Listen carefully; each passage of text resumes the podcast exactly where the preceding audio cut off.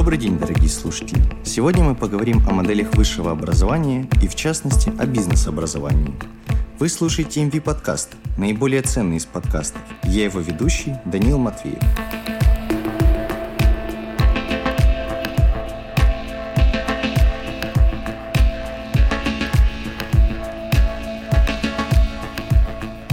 Сегодня у нас в гостях профессор, директор программ бакалавриата Московской школы управления Сколково Андрей Валерьевич Щербинок. Добрый день, Андрей. Да, здравствуйте. Я хотел бы с вами поговорить как раз-таки о бизнес-образовании, ввиду того, что у Московской школы управления Сколково и МФТИ открылась совместная программа бакалавриата. Как раз-таки, что такое бизнес-образование в вашем понимании? И почему оно возможно даже в самых ранних этапах, начиная с бакалавриата? Да, тут два вопроса, оба из них, в общем, требует очень развернутого ответа. Но, кратко выражаясь, мы понимаем бизнес-образование очень широко. То есть это не образование обязательно для тех, кто хочет открыть свой бизнес. То есть открыть свой бизнес – это одна из возможностей. Да? Вы получили бизнес-образование и, соответственно, стали предпринимателем, э, какой-то стартап открыли. Вот. Но мы понимаем бизнес-образование шире, то есть если человек, э, например, занимается внутренним предпринимательством, то есть он пришел работать в компанию, в существующую корпорацию, и внутри этой корпорации, соответственно, делает что-то новое, каким-то образом предлагает какие-то новые продукты, меняет образ деятельности, для нас это тоже как бы внутреннее предпринимательство, которое, для которого требуется бизнес-образование. То есть это образование для людей, которые управляют, но управляют не в смысле администрируют, а управляют в смысле меняют. Есть такая поговорка, что управлять можно только тем, что движется. Вот если у вас что-то меняется, и вы можете как-то влиять на это изменение, то вы являетесь управленцем, которому нужны бизнес-компетенции. А почему мы начали называть бизнес-образование – когда, по сути, это менеджерское и управленческое? Потому что слово менеджмент в России и менеджерское образование... Мы полностью опошлили слово Опошлили, менеджер. да, потому что мы предполагаем, что это некое образование для тех, кто придет, не знаю, в в пятерочку и будет там администрировать там торговый зал или администрировать, не знаю, три магазина, то есть поддерживать их рутинное функционирование. Менеджмент понимается как, в общем, не профессия, которая заставляет людей что-то менять, а профессия, которая позволяет людей, людям как бы поддерживать существующий процесс. Это важная профессия, да, но мы, э, добавляя, как бы используя слово «бизнес», подчеркиваем вот это предпринимательское начало. Хорошо. Если мы говорим о бизнес-образовании как об образовании, которое развивает навыки управления, и плюс какие-то менеджерские качества, то чем вот программа МФТИ из Сколково будет так отличаться? Ведь много у нас есть программ, нацеленных на развитие управленческих навыков. Потому что управленческие навыки – это, не знаю, 20% э, этой программы.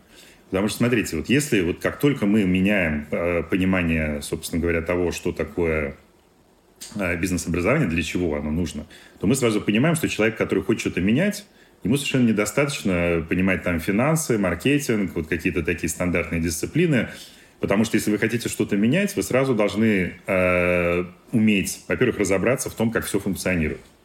Не просто функционирует какая-то маленький кусочек, за который вы отвечаете, а функционирует вся система в целом. Неважно, в какой области да, там, бизнеса это происходит. Во-вторых, вы должны сформировать образ будущего. То есть вы должны понять, куда вы хотите вообще эту систему изменить. Для того, чтобы понять образ будущего, должны вообще иметь широкий кругозор, вы должны понимать, какие тренды. И у вас должно быть, вообще говоря, некое внутреннее, знаете, такое стремление поменять куда-то мир, да, не просто увеличить на 10% обороты моей компании, соответственно, и чувствовать, что я, моя жизнь состоялась, а, соответственно, как-то поменять мир. Вот. Для того, чтобы понять, куда вы хотите менять мир, тоже нужно очень много всего. Вот. Ну и в-третьих, уже нужны инструменты, которые позволят вам из пункта А перевести систему в пункт Б, и тут уже какие-то более-менее стандартные управленческие как бы, качества, навыки нужны. Вот, поэтому в этом смысле наша программа, вот э, совместная с Физтехом, это программа, мы ее называем первой бизнес-бакалавриат с фундаментальной междисциплинарной подготовкой. То есть э, в этой программе студенты погружаются благодаря физтеху, с одной стороны, физику, математику там, и IT, но с другой стороны, они погружаются еще в социальные гуманитарные дисциплины, ну и в бизнес-дисциплины. То есть они такие удивительные люди, которые понимают и физику, условно говоря, и как устроен материальный мир, как работают технологии, понимают, как работает общество, и при этом у них есть гуманитарные компетенции, и они все это предлагают для того, чтобы мир менять к лучшему и чем-то управлять. А какие вообще были предпосылки к созданию данной программы и определенной коллаборации? Потому что есть много бизнес-школ, то есть школа, высшая школа бизнеса МГУ, которая тоже говорит о каких-то фундаментальных вещах, о фундаментальном образовании МГУ, но вот сейчас есть такой тандем МФТИ и Сколково. Почему он образовался? Конечно, можно говорить, что у вас фундаментальное образование, но я не думаю, что на этой программе люди изучают там э, физтех минимум, как на этой, да, то есть как изучают вообще всю Э, более-менее в несколько сокращенном варианте, но, в принципе, всю базовую физику и математику, которая проходит на физтехе. То есть, ну, в этом смысле у нас фундаментальность, она не на словах, а на деле. Вообще говоря, бизнес-образование молодеет во всем мире. Вот мы говорили о трендах, да, вот есть такой тренд, что люди все меньше и меньше идут на MBA. А во всем мире MBA находится в кризисе. Почему? Потому что стандартная карьерная траектория, когда ты получил какое-то базовое образование, да, там, в бакалавриате, пошел поработал на линейных должностях, которые, ну, в общем, ты являешься исполнителем каким-то, да, в какой-то области. Поработал так лет семь. Потом ты подумал, да, я хочу как-то расти карьерно. Пошел, получил MBA. Ну и, соответственно, после этого ты занял какую-то управленческую должность. А, эта карьерная траектория все менее и менее популярна. По двум причинам. С одной стороны, молодые люди хотят всего и сразу вообще это свойство современных поколений, они не готовы говорить, что ну да, через 10 лет моей карьеры я там куда-то там буду выходить. Они, в принципе, готовы, и очень мы много имеем примеров успешной деятельности, да, когда люди там после бакалавриата, некоторые вообще без бакалавриата, вообще что-то делают, что-то создают, какие-то стартапы, вообще что-то меняют. А с другой стороны, компании заинтересованы в молодых сотрудниках, которые не просто будут как бы по протоколу работать, а которые будут э, творчески относиться к уверенной им сфере деятельности. Почему? Потому что мир очень быстро меняется. А, оказывается, что компании должны все время меняться. Сейчас у нас в России особенно вообще э, о стабильности говорить не приходится. То есть все бизнес-процессы находятся в процессе перестройки, и компаниям нужны люди, молодые в том числе, которые вот понимают, что просто вот так же продавать, как раньше, что-то нельзя, они должны как бы выйти сразу в управленческую позицию с большой буквы, да, и понять, что надо вообще перестроить продуктовую линейку, перестроить принципы взаимодействия, там, не знаю, с клиентами и так далее. Вот, и для этого нужно бизнес-образование. Поэтому оказывается, что спрос на бизнес-бакалавриат, э, он будет расти, он растет во всем мире. Вообще во всем мире бизнес-бакалавриат это не, не что-то новое, но вообще, ну просто для бизнес-школ действительно раньше вот средний возраст студентов Сколково в Московской школе управления 37 лет. Во всяком случае, там пару лет назад был. Вот. Даже не 30. Не-не, 37 лет, потому что у нас есть Executive MBA, где вообще люди в 50 лет учатся и так далее. Тут есть очень много разных программ. Есть программы для... Тут же не только программы на дегри, да, типа MBA. Тут есть программы, которые просто, там, не знаю, 6 модулей там по неделе, где чему-то там учатся управленцы. Вот. А, но оно молодеет, да, и в этом смысле школа как Сколково хочет выйти на эту более молодую аудиторию. В молодой аудитории есть запрос на более ранний выход на э, такую управленческую как бы нишу. И у компаний, и, и у рынка в целом есть запрос на молодых людей, которые что-то делают. А молодые люди будут готовы воспринимать ту информацию, которая, по сути, преподносится в MBA? Потому что в MBA же есть определенный входной порог, то есть нельзя просто, не имея никаких навыков, опыта работы, прийти в MBA. То есть это и бессмысленно, и в некоторых э, университетах недоступно. Ну, вот смотрите, вот это вот старая логика, да, то есть мы все время говорили, что, ну да, действительно, ты должен сначала, в общем, получить опыт работы, а потом ты можешь делать MBA. Но если мы посмотрим на, не знаю, людей, которые там 18 лет уже зарабатывают очень много денег, откуда у них опыт работы взялся? Они, в принципе, как-то делают это быстрее. То есть вот мне кажется, что вот эта вот модель, что, ну, человек медленно развивается и становится там каким-то управленцем к 40 годам, она работает. Действительно, много людей прошло такой путь. Это действительно нормальный путь. Я, например, вот я типичный пример. Я свой первый как бы стартап, хотя это был как раз внутренний стартап, я сделал в Тюменском университете школу перспективных исследований с нуля. Как бы просто я был там в предпринимательской позиции, просто внутри там большого университета. А я, когда я стал директором, было там, мне бы за 40 уже было. Ну, то есть я в этом смысле действительно вот дошел до каких-то управленческих позиций вот в нормальное время. Но мне кажется, что мир сейчас э, позволяет делать это быстрее. Да? Эта траектория сохранится наверняка, но будет еще и другая. Хорошо, но мы разбираем пока что только одну крайность. Существует другая крайность, где студенты получают бизнес-образование без каких-либо практических навыков. Нет, ну что смотри, что значит практический навык? Практический навык – это то, что нужно человеку, чтобы он работал. В нашей программе есть место для получения практических навыков. Это весь четвертый курс. Весь четвертый курс – это годовая стажировка какой-нибудь компании или изготовления собственного стартапа. Вот, просто как раз-таки э, речь идет о том, что это либо годовая стажировка, либо изготовление стартапа, а не это какой-то учебный проект в вакууме. Не, не, нет, нет. Э, вот в этом смысле мы понимаем как бы необходимость, да, поскольку правильно, к нам приходят люди без опыта работы, в отличие от MBA, мы должны дать этот опыт внутри программы, и мы его вставили в учебный план на четвертом курсе. Да, то есть это в этом смысле это конкурентное преимущество этой программы, это то, что у Сколково, э, у Московской школы управления, у нее очень широкий круг, вообще говоря, клиентов, партнеров, э, потому что через эту школу за там, 15 лет ее существования прошло огромное количество управленцев, бизнесменов и так далее. Многие из них заинтересованы в том, чтобы брать наших студентов себе на стажировку, не потому, что они хотят просто отчитаться, не перед кем отчитываться, да, они, собственно говоря, сами себе там хозяева, а просто потому, что они потенциально заинтересованы в молодых сотрудниках, которые, может быть, у них останутся работать. И поэтому как бы дипломом на этой, проект, на этой программе является реальный бизнес-проект.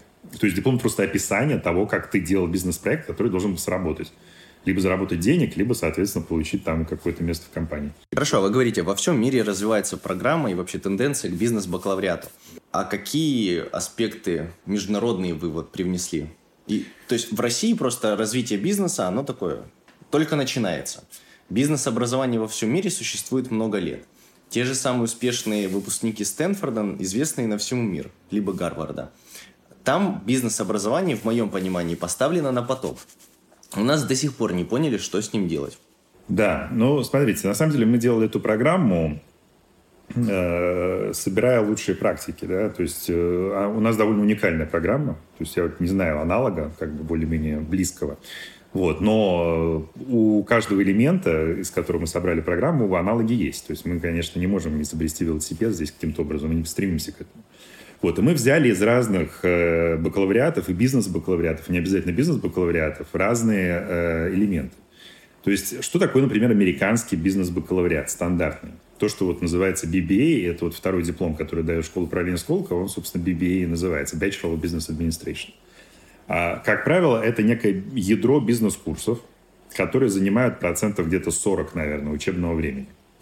Вот. И процентов 60 – это курсы, которые студенты просто выбирают, потому что ну, все считают, что бакалавриат – это время для широкого образования, которые они берут по выбору. И ты можешь брать любые курсы, там, можешь брать курсы хоть по, не знаю, экономике, хоть по истории, хоть по социологии, хоть по, нау по как бы, точным наукам, в каком-то сочетании, в принципе, твоя как бы свобода. И это является для американского бакалавриата часто вот э, selling point, то есть как бы э, точкой продаж, да, потому что они говорят, в нашем университете вы можете выбрать любой из двух тысяч курсов, которые предлагают самые разные наши департаменты. Смотрите, какая у вас свобода для своего развития. Мы решили так не делать по э, разным причинам. По, первая причина, у нас нет двух тысяч курсов, которые мы могли бы предложить по любым дисциплинам, что в Сколково, что в физтехе, соответственно, просто, ну, таких курсов нет. Физтех достаточно, как бы, мононаправленный, как бы, э, университет, где в основном точные науки, соответственно, в Сколково вообще бакалавриата никогда не было до сих пор, и бакалаврских курсов поэтому нет. Вот, это, у нас просто структурные ограничения. Но есть еще как бы более идеологическое, потому что мы пытаемся взять ответственность за образование своих студентов. То есть мы э, говорим, мы делаем широко образованных людей не потому, что мы им даем возможность развиваться в любом направлении, а потому что мы говорим, широта в нашем понимании состоит из этого, этого, этого, и все эти курсы более-менее обязательны. То есть в этом смысле у нас есть вот этот физтех-блок, который занимает примерно треть. А, которые обязательны. Никто не может отказаться изучать физику, потому что ему почему-то больше нравится, я не знаю, геометрия. То есть там вот есть физика, есть физика, есть математика, есть математика. Другой вопрос, там, как ее организовать, мы об этом говорим, будем говорить дальше с физтехом. Вот, а, или IT, да, то же самое. С другой стороны, у нас есть там социальный курс, мы считаем, что все должны знать экономику, но до какой-то степени. Не обязательно, не надо углубляться в экономику, как в РЭШ, то есть это какая-то экономика, которая более-менее применима да, к бизнес-процессам. А мы считаем, что люди должны понимать что-то философии. Да, или мы считаем, что без современной антропологии и эволюционной биологии мы тоже не можем как бы понимать, куда движется человечество, исходя из этого проектировать какое-то будущее. Мы должны понимать, что там технические системы, биологические системы как-то связаны, и будут курсы, которые как бы вот это, эту связку устанавливают у студентов. Ну и так далее. То есть мы как бы думаем о том, что, что должен знать современный человек, находящийся в управленческой позиции, и создаем такие курсы. Делаем их обязательными для всех. Вот, то есть в этом смысле это наш, вот возвращаясь к нашему тезису о том, что это первый бизнес-бакалавриат с фундаментальной междисциплинарной подготовкой, э, фундаментальность она обеспечивает тем, что курсы очень сложные, физтеховские курсы сложные, об этом все знают, наши курсы тоже будут сложные. Вот. А, а междисциплинарность, она обязательна. Ты не можешь просто сказать, что, вы знаете, меня интересуют только точные науки и технологии, давайте вот я их изучу, и финансы, и все. Нет, мы заставим вас еще книжки читать разные гуманитарные, потому что без этого хороший управленец не получится.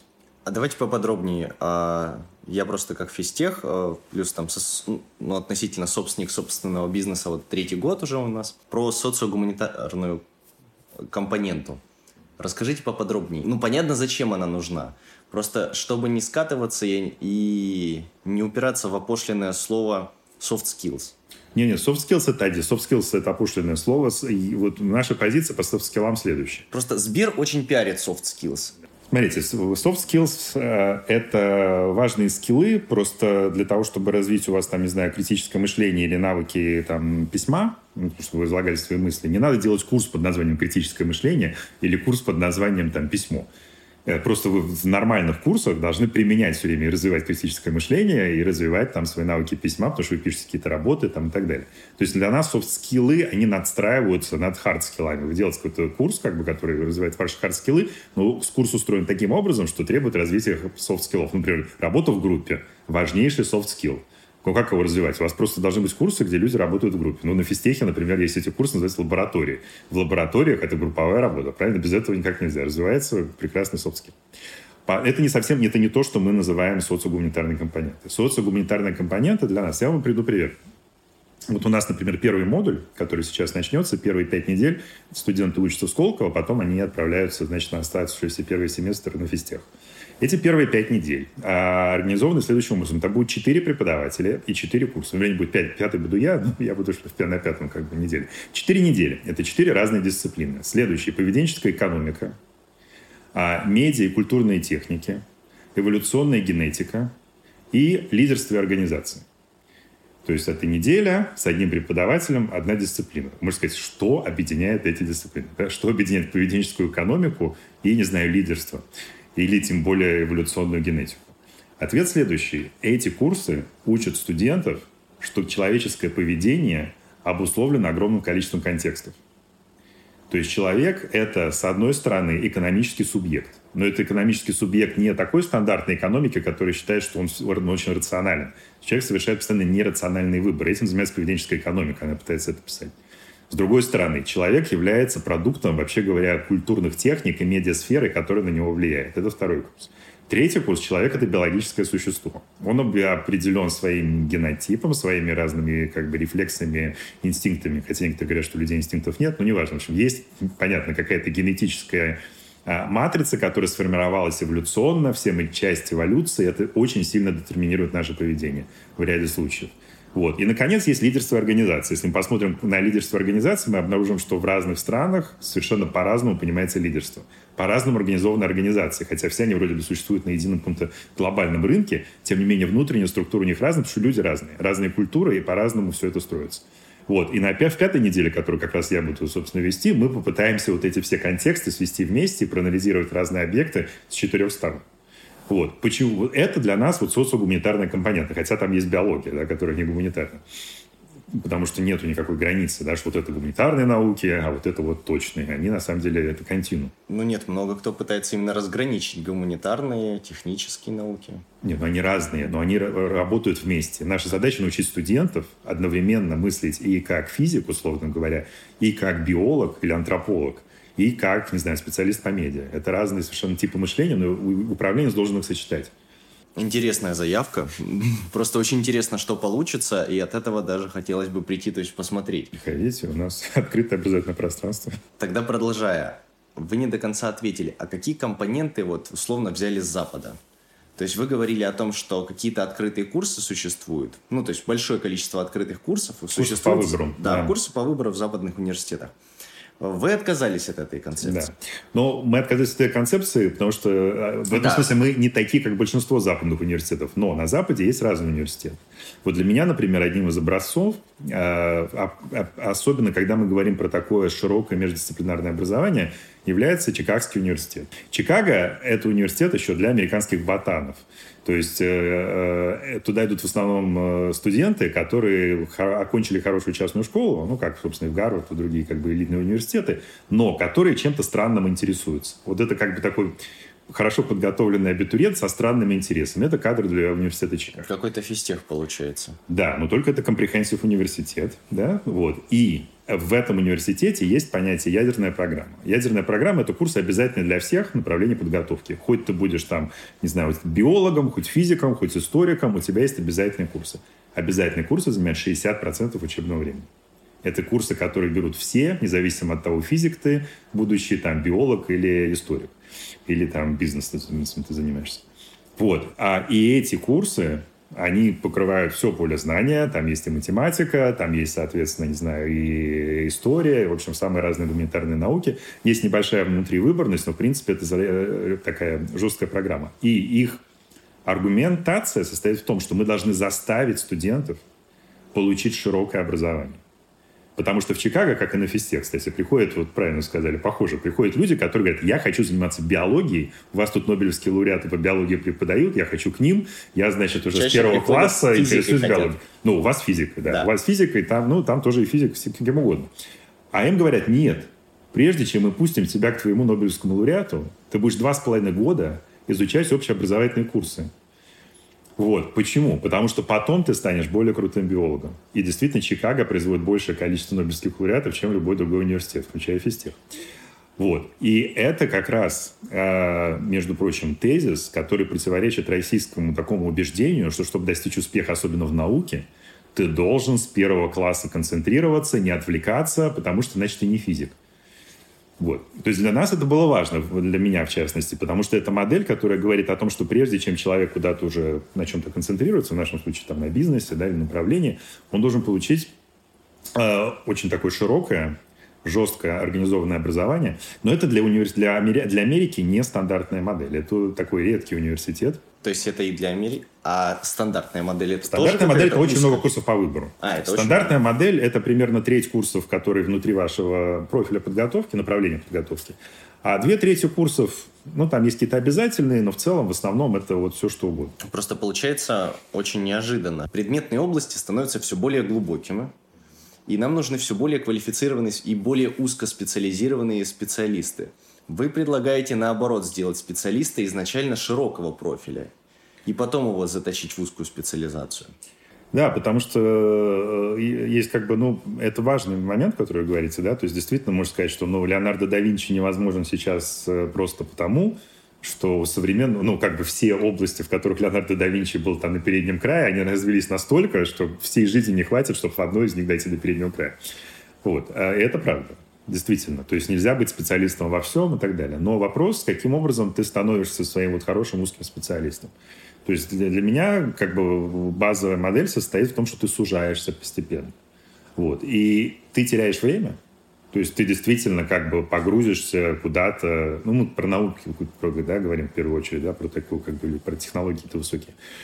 А, то есть, ну, ты на, на 2-3 года позже это сделаешь, чем если ты начал еще там с, со старших классов школы робототехникой заниматься и больше ничем не занимаешься.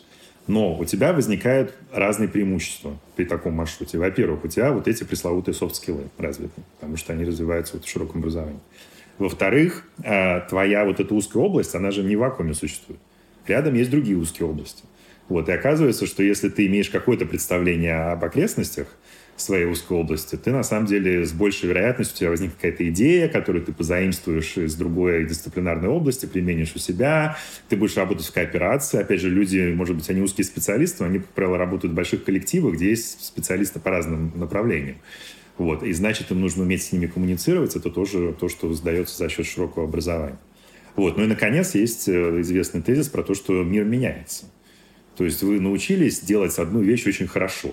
Прошло пять лет, или 10, она не актуальна. И вам надо переучиться. Чтобы переучиться, вам нужно на самом деле иметь вот этот скилл, как бы э, углубление куда-то, куда вы до этого не углублялись. И вот этот скилл тоже возникает, если у вас есть в процессе образования вот этот переход от более какого-то широкого понимания к более узкому. На самом деле это никакая не революция. Если вы скажете, ну, у нас на физтехе то же самое. Сначала общая физика, а потом ты пошел заниматься, там, не знаю, термодинамикой. Да, но вот в данной модели как бы там не просто общая физика, а там еще и физика, и биология, да, там гуманитарные науки и так далее. Концепция long time, uh, long time learning. Lifelong learning. Да, lifelong uh, заключается в том, что человек должен учиться на протяжении всей своей жизни. Uh, в начале нашего диалога вы сказали о том, что есть, существует общий мировой кризис программ MBA. Они снижается их популярность, скажите. Да, снижается популярность. А, после окончания бакалавриата такого и выпуска специалистов, им уже не нужен будет MBA. Идея стоит в том, что как раз вот этот LLL, Lifelong Learning, да, он э, э, хорошо ведь работает у кого? У того, кто получил хорошее базовое образование. Если мы посмотрим, кто хорошо заканчивает э, онлайн-курсы, это, как правило, люди с хорошим бакалавриатом. Вот они отучились офлайн сначала, а потом они могут самообразовываться всю оставшуюся жизнь. Их один раз научили учиться. Их научили учиться, да. Ну, много всего можно объяснить, почему так происходит. Вот, и в этом смысле, да, в нашем понимании MBA э, сюда входит какой-то частью, да, то есть э, MBA было бы повторением.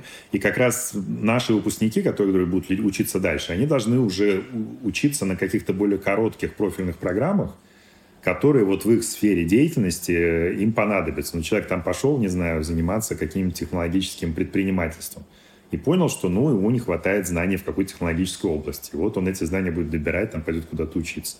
Вот. Или он поймет, что да, вы знаете, как-то все, я вот, э, не хватает мне там, не знаю, навыков каких-нибудь, какого-нибудь маркетинга. Что у нас будет маркетинг, да, но поскольку у нас много всего, у нас не будет очень много маркетинга. Человек сможет, понимать какие-то основы маркетинга, сможет это доразвить у себя процессе уже работы по on-demand, что называется. Если говорить, ну, мы сейчас говорим о бакалавриате. А, и тогда я хотел бы вообще затронуть ну, тему национальных моделей образования, потому что у нас сейчас есть а, общее того, что мы отойдем от программ бакалавриата вернемся к специалитету, как когда-то было. А, плюс у нас в стране как бы программы бакалавриата и магистратуры во многих вузах, за исключением топовых, в магистратуре люди вообще ничем не занимаются, то есть ну, не придумали, чем их занять. То как здесь будет? Будут ли студенты, выпускники совместной программы вообще нуждаться в какой-то магистратуре, либо это их будет личный выбор, как раз-таки более узкая специализация. Ну, знаете, вы сначала приговорили все магистратуры, сказали, люди там вообще ничем не занимаются. Нет, нужно ли вашего... На физтехе есть хорошая магистратура, в МИФе есть там... Ну, бывает, том... бывает, да. да. Я приговорил не топовые магистратуры. Знаете, давайте мы как бы на, на первую часть сначала вашего вопроса отвечу, да. да, про то, что происходит с бакалавриатом баллонской системы.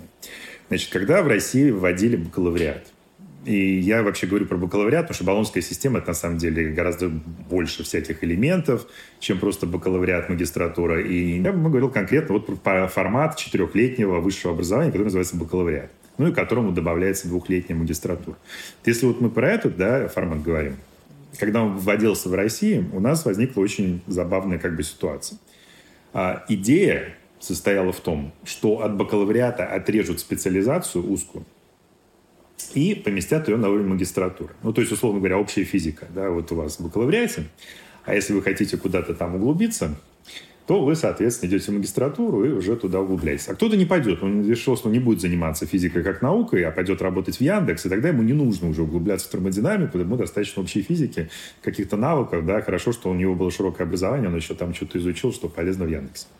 Вот. Но наши университеты так не сделали. Они просто взяли пятилетнюю программу специалитета и ужали ее до четырех лет. Все стали жаловаться, что не хватает времени особенно учитывая снижение школьного уровня подготовки, да, там, которое, в общем, происходит. Происходит даже не снижение уровня, а массовизация образования. Потому что в университет приходят люди, которые раньше шли в ПТУ, теперь они идут в университет, из-за этого, соответственно, входной уровень в большинстве университетов, может быть, для физтеха это не так актуально, снижается, а тут еще вместо пяти лет четыре, вот, ну, все, соответственно, стонали всегда, что, ну, как это так, мы не успеваем за четыре года научить человека. Но они пытались.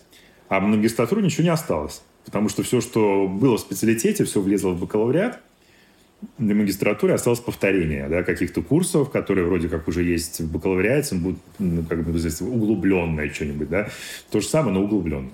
Вот, поэтому рабо- система работала не очень хорошо. Вот. То есть то, что она трансформируется, это неплохо. Но я надеюсь, что она будет трансформироваться не в том смысле, что мы просто сейчас 4 года бакалавриата растянем на 5 лет специалитета и сделаем вид, что мы сильно, так сказать, улучшили качество образования. Она будет трансформироваться тем, что в разных программах будут разные форматы. То есть есть формат, например, 4 э, плюс 2, да, когда магистратура тесно привязана к бакалавриату, и это действительно работает как единая программа, ну, в каких-то топовых университетах это реализуется, потому что, ну, действительно, вот они готовят, не знаю, каких-то специалистов, для которых 4 годов, лет мало, они действительно разделили это вот на 4 плюс 2. И это нормальный как бы формат. Кто-то действительно добавит пятый год, потому что ему что-то он не успевает. Кто-то останется в рамках четырех лет, потому что есть огромное количество э, направлений подготовки, где за четыре года, вообще говоря, можно много успеть. Особенно, если мы обратим внимание на тот факт, что в России доминирует двухлетний бакалавриат. Все об этом знают, никто об этом не говорит. А что такое двухлетний? Двухлетний бакалавриат – это ситуация, когда после второго курса люди начинают работать full time И в университете появляются изредка во время сессии большинство российских студентов бакалавриата учатся именно так. Вот, об этом все не принято говорить. Университеты про это не говорят, потому что получается, что непонятно, за что они получают деньги от государства. Соответственно, студенты об этом тоже как бы... Но об этом как бы нету интересантов, которые... Вот, они прогуливают себе пару, потому что они работают full time Ну, они работают. Вот. А они работают по двум причинам. Во-первых, потому что бакалавриат, ну, просто образование кажется менее ценным, чем опыт работы. И особенно им кажется, что будущий работодатель, увидев, что у тебя есть два года уже опыта работы, к тому времени, как ты закончил бакалавриат, он с большей вероятностью тебя куда-то возьмет, чем если у тебя нет этого опыта. Вот. А, и с этим бороться, добавив к этим четырем годам пять лет, чтобы было три года работы full time во время бакалавриата, мне кажется, что бессмысленно. Да? Но есть сложные программы, где ты физически не можешь работать, на самом деле, полный рабочий день, просто потому что у тебя очень напряженная учеба. Вот. И поэтому под одну гребенку как бы вот самые разные вот направления, университеты с разным уровнем совершенно невозможно подгребать. Поэтому я надеюсь, что будет э, оставлено в системе вариативность. Более-менее об этом многие говорят сейчас, что э, может быть специалитета станет больше. Его сейчас довольно много, кстати. Процентов 20 у нас программ специалитета. Но будет не 20, а 40. Вот. Будет бакалавриат, которого, может быть, станет меньше. Возникнут какие-то еще новые интересные гибридные формы. 2 плюс 2 плюс 2, там еще чего-то. Почему Я думаю, что будущее за этим, потому что говорить о том, что даже внутри одного направления подготовки, что вот физика в МФТИ и физика в каком-нибудь Урюпинском, э, значит, педагогическом университете, это одно и то же направление подготовки, давайте одинаково учить студентов, но это бессмысленно. Так никогда не происходит.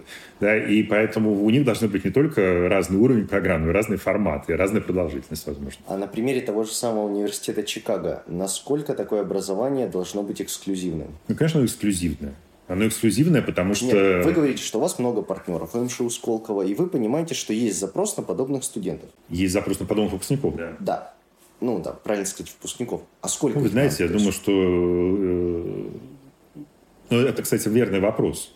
То есть вопрос о том, всем ли организациям нужно меняться. Все ли они находятся в ситуации динамического развития. Вот. И э, даже если компания находится в, в ситуации какого-то динамического развития, какой процент ее сотрудников должен участвовать в развитии, а какой должен участвовать в поддержании деятельности, ну, потому что основная часть не меняется. Вот, и это вопрос, у меня нету таких оценок, да, ну, то есть, наверное, есть очень динамичные области, где какой-нибудь Яндекс меняется очень быстро, ему нужно, чтобы все сотрудники были такие, а если у вас какой-то вот этот э, мой моногород с горнодобывающей промышленности, ну, там, наверное, процентов 5 что-то делают, меняют, да, остальные просто воспроизводят. Со вчерашней ценой на газ можно вообще не меняться. Все хорошо. Это, я думаю, что не навсегда такая будет цена вот. на газ, да. Вот, ну да, правильно. Ну, то есть есть некий тренд сейчас, что сейчас как бы все находятся в ситуации какого-то изменения, кризиса, каких-то вызовов, которые нужно отвечать.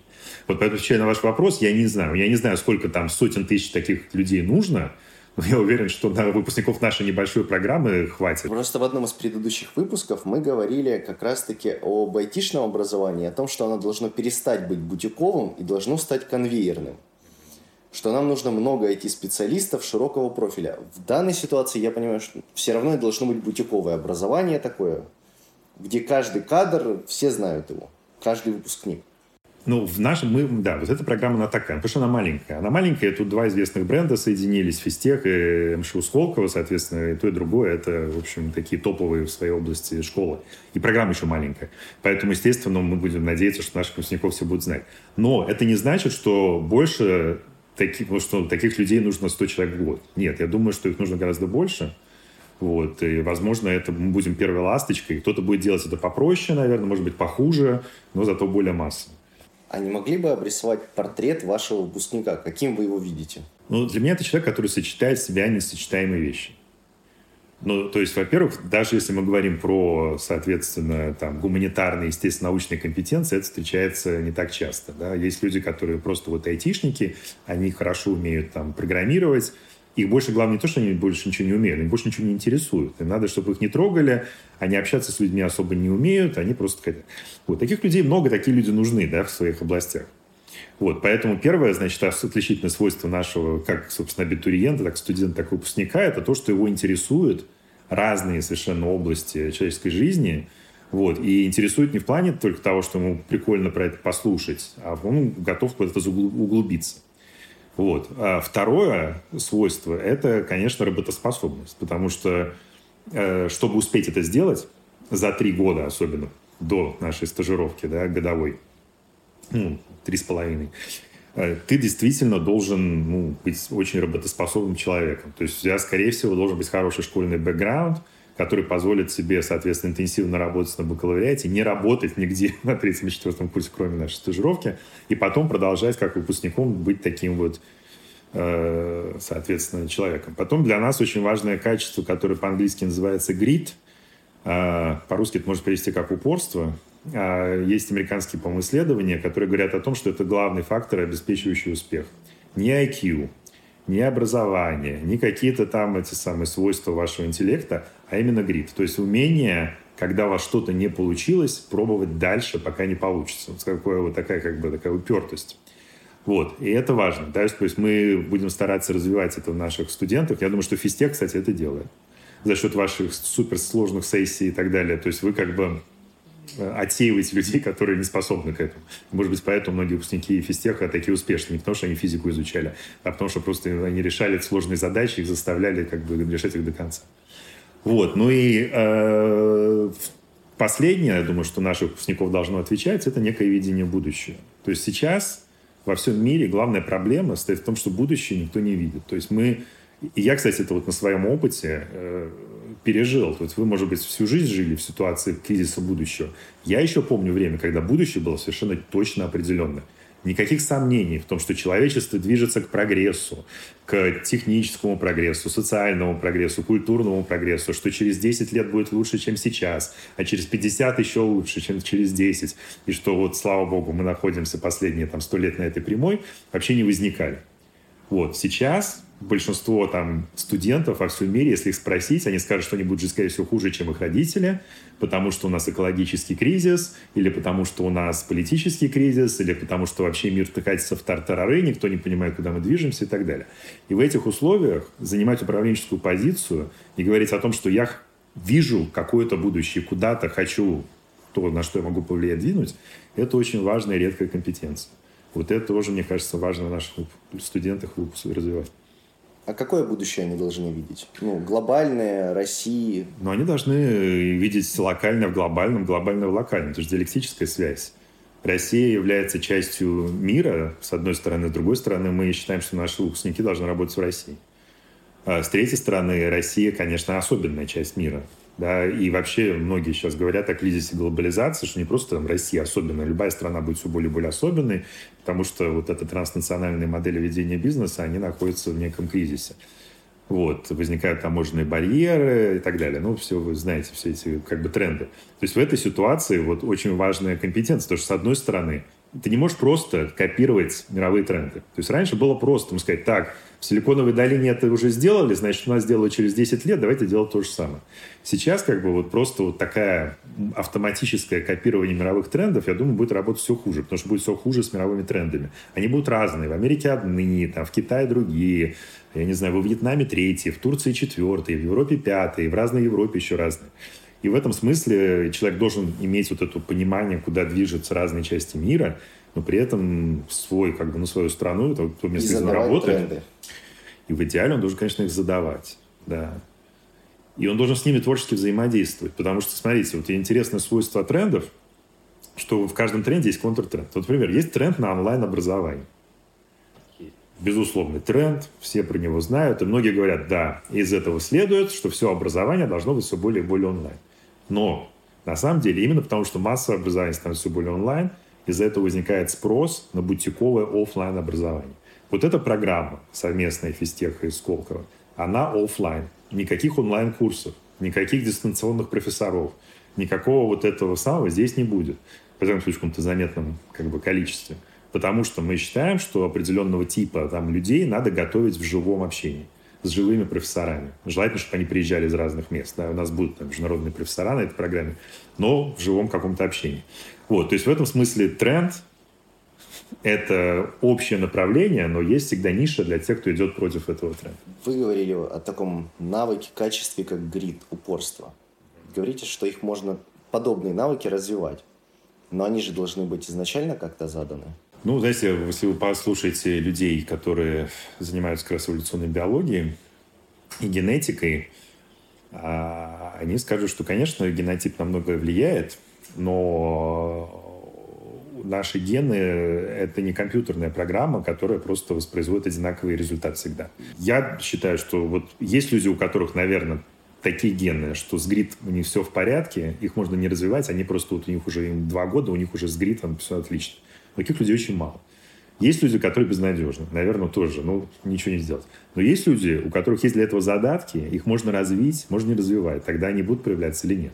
И мы как бы ориентированы, в общем, на основную массу, в смысле людей, у которых, которые там не супергении э, в плане вот, да, вот этих качеств, но и не безнадежные. Но я вообще немного о другом говорил. А, наша система сейчас образования нацелен, поставлена так, что поступление в ВУЗ происходит по ЕГЭ. А, и совершенно не затрагивает и никак не оценивает такие качества, как упорство. Почему? Ну, чтобы подготовиться к ЕГЭ, вам нужно проявлять упорство. Упорство, ладно, давайте. Софт-скиллы какие-то, коммуникабельность, э, какие-то врожденные управленческие навыки, понимание людей, эмпатия. Можно много продолжать. Да. У вас была фора в том, что вы предоставляли гранты. Да-да-да. И собеседованиями, и индивидуальными тестированиями вы как раз и отсеяли и выбрали тех, кого вы видите своими выпускниками. Да. Вот.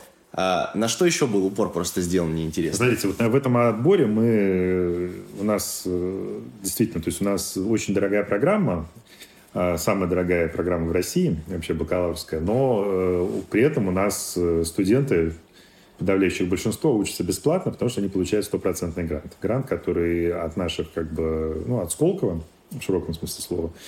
Вот. И мы можем выбирать, кому мы, собственно, предлагаем этот грант, а кому не предлагаем. Но есть же биологическая часть. Нет, ну, нет. Биологической части у нас нет. У нас будет биология для всех. Да. Но физика тоже будет для всех. И физика будет на физтехе. И эта физика достаточно большая. В общем, это программа общей физики, сокращенная там примерно... И биология на физтехе. Биология будет там и там. Биология на физтехе будет такая базовая, а у нас будет эволюционная. По крайней мере, план такой. Вот. А, ну, то есть вот после этого, да, люди, ну, это такие сито, да, то есть ЕГЭ ты сдал на планку, продемонстрировал, что физи, физику ты, может быть, ты не очень хорошо знаешь, но способен изучать, по крайней мере. Вот. И после этого ты попадаешь в Сколково, и у нас целый день а, разных активностей. Во-первых, у нас все студенты проходят индивидуальное интервью. Да ну, где мы пытаемся оценить их мотивацию, их опыт, там, их вообще способность к такому коммуникации с э, комиссией.